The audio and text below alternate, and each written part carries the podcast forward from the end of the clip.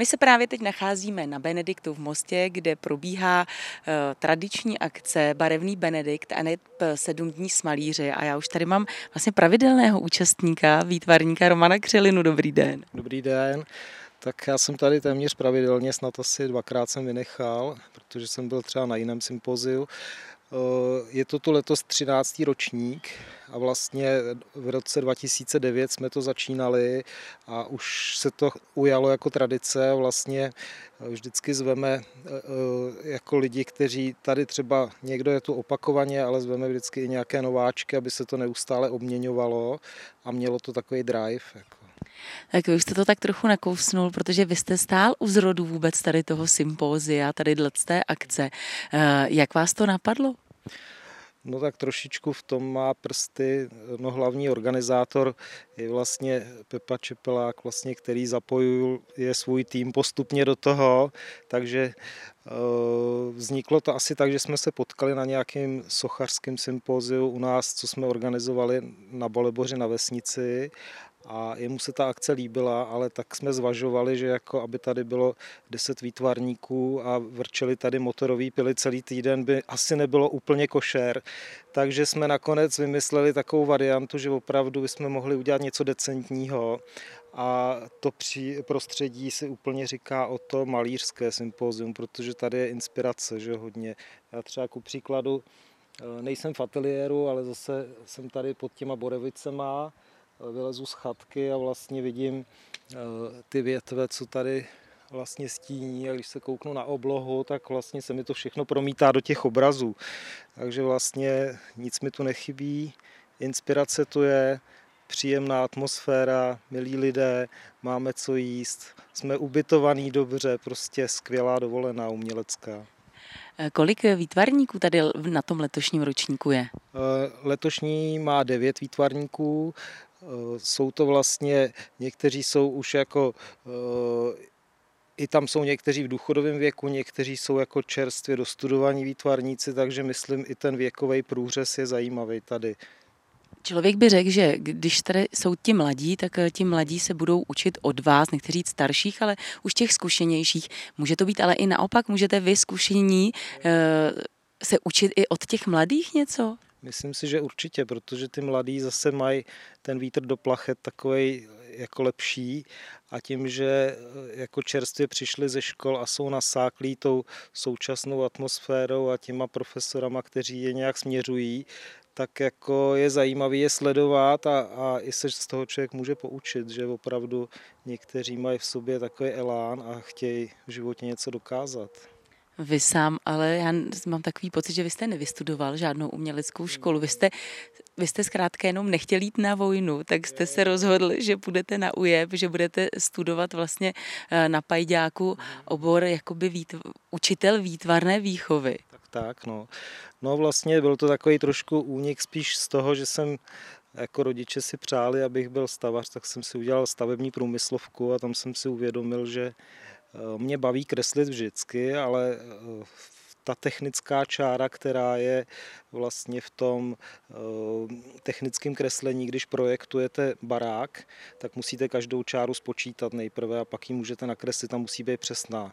Když to já naopak jsem v tom neukázněný, jak jsem si uvědomil, že vlastně bych chtěl tvořit dál, kreslit, malovat, ale eh, když se podíváte do těch mých obrazů, tak tam není jediná rovná čára, není tam prostě nic spočítaného, je to vyloženě improvizace, jo, takže já jakoby eh, nasaju tu inspiraci inspiraci v přírodě a začnu divošit a, a vznikají z toho takové variace. Tohle jsou vlastně varianty nějakých těch borovic. Jeden obraz se jmenuje eh, v podvečer pod Borovicí, další se jmenuje dopoledne pod Borovicí a takhle. Takže jakoby úplně jsem se vymknul trošku. Je v tom uměleckém profesním životě výtvarníka eh, důležité vystudovat nějakou tu uměleckou školu? Eh, nemáte pocit, že vám tam právě něco chybí?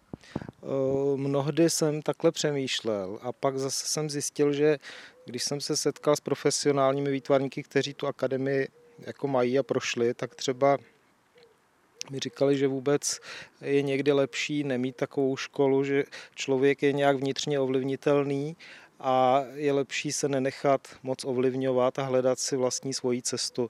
Tak eh, myslím si, že studium uměleckých eh, škol není na škodu, je to samozřejmě dobrá věc, ale člověk pokud chce jako v tom umění někam směřovat, tak stejně se musí jít svojí cestou, být jako solitér a nenechat se až tak ovlivňovat, prostě jít si za svým.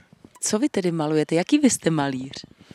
Tak jako já mám vždycky období, že buď eh, přes zimu jsem třeba v ateliéru a maluju si takový svoje nějaký figurální příběhy, zvířata, lidi a nějak to dávám do nějakých souvislostí zvláštních, ale zase jako v létě mě to právě tahne do plenéru. Většinou teď už to není obvyklý, že by malíř chodil malovat ven krajiny, to bylo před stolety ty plenéristi, ale na druhou stranu mě to hrozně láká, takže když to plátno můžu vzít a jít do přírody a malovat to, co vidím, ale trošku si to přetransformuju do té abstrakce, tak, tak je to pro mě takový to jupí, takový to opravdu, co cítím, že eh, jde ze mě a že chci vytvářet jako takovou nějakou novou realitu, jo? že to není popisná skutečnost, není to jako skutečná krajina, kterou bych si mohl vyfotit, ale je to prostě nějak přetavený do nějakého nového výtvarného jazyka.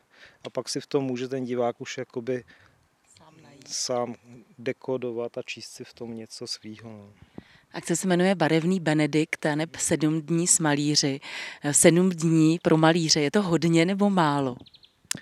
Uh, myslím, že akorát, protože my za tu dobu si máme čas trošku poznat, trošku se zžít a zároveň eh, člověk jako eh, se dostane do takového tvůrčího nasazení, ale po těch sedmi dnech opravdu je cítit, že jsme ze sebe vydali maximum a, a že asi bychom být tady díl, že bychom se asi zbláznili, jako v dobrém slova smyslu, jako, ale je to, myslím si, přiměřený čas něco vytvořit.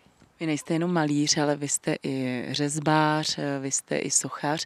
S, jaký, s jakým materiálem nejraději pracujete?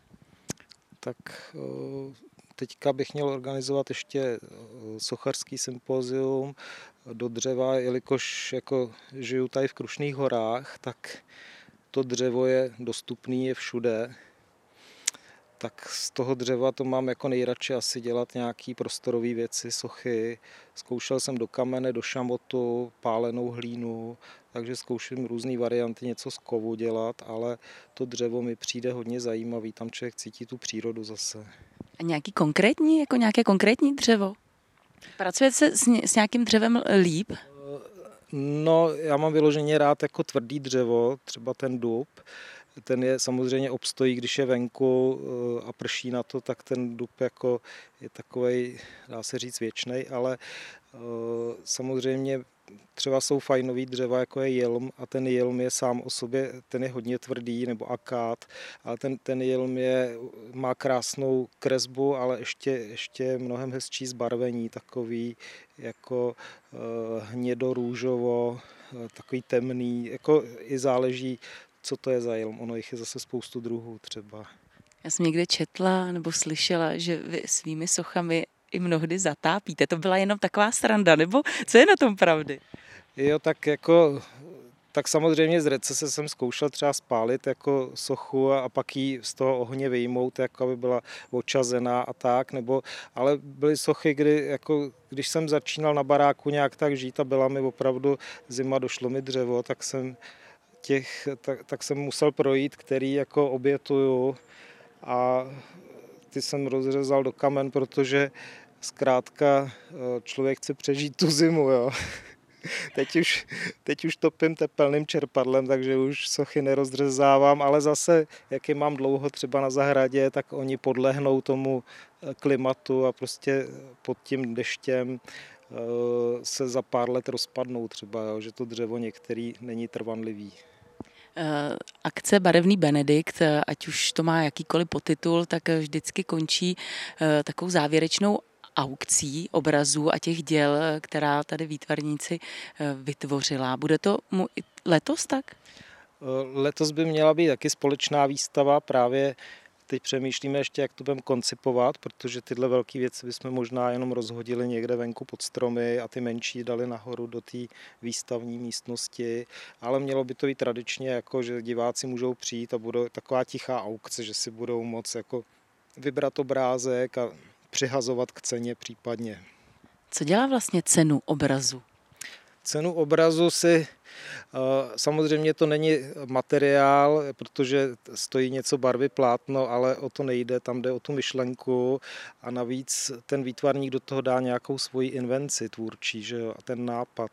A teď, teď jde o to, pak je nějaká tržní hodnota toho díla, takže výtvarník si může dát obraz za 150 tisíc a třeba ho nikdy neprodá, že jo? ale eh, musí sám jako posoudit, eh, za co ty jeho díla jsou prodejný a jestli je člověk, eh, jestli je ten trh ochotný tu cenu akceptovat a, a vlastně jestli se začne prodávat za tu cenu. Ale moje zkušenost je taková, že pozvolna, jak, jakmile člověk pracuje intenzivně tak, a jako ta poptávka nějaká vzniká, tak samozřejmě tu cenu si můžete trošku navýšit postupně, protože, protože je potřeba zase nakupovat kvalitní materiál a tak. No. Kde můžeme vidět vaše díla? Protože já vím, že vy máte spoustu děl i doma a když bych si chtěla třeba něco koupit, bude se mi, budou se mi líbit vaše obrazy, tak kde je můžu vidět?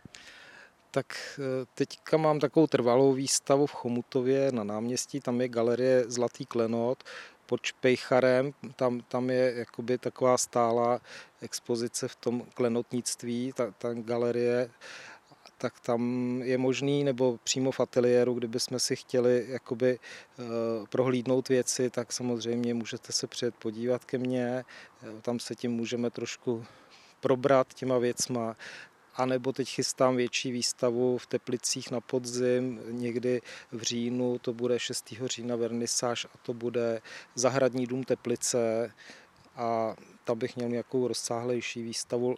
Vím, že jsem ji už měl mít, jako už byla navěšená před rokem a půl a kvůli koronáči se vlastně ani neotevřela, protože nějak začaly zrovna ty opatření, když měla být vernisáž, takže jsme tu výstavu vlastně zase zlikvidovali, nikdo ji neviděl.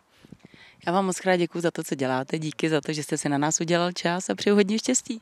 Já děkuji vám a těšilo mě. Co pro vás ten týden malování tady se s dalšími malíři znamená? Já bych tomu řekl asi to, že jsem se moc těšil, jako, jestli budu pozván a stýskali se mi jako tak potom cítit jako vůni těch ředidel a tak barev. Jako, fakt se mi potom stýskalo. Jako. My jsme mluvili s panem Křelinou. Pan Křelina toho namalu, namaluje vždycky za ten týden opravdu strašně moc.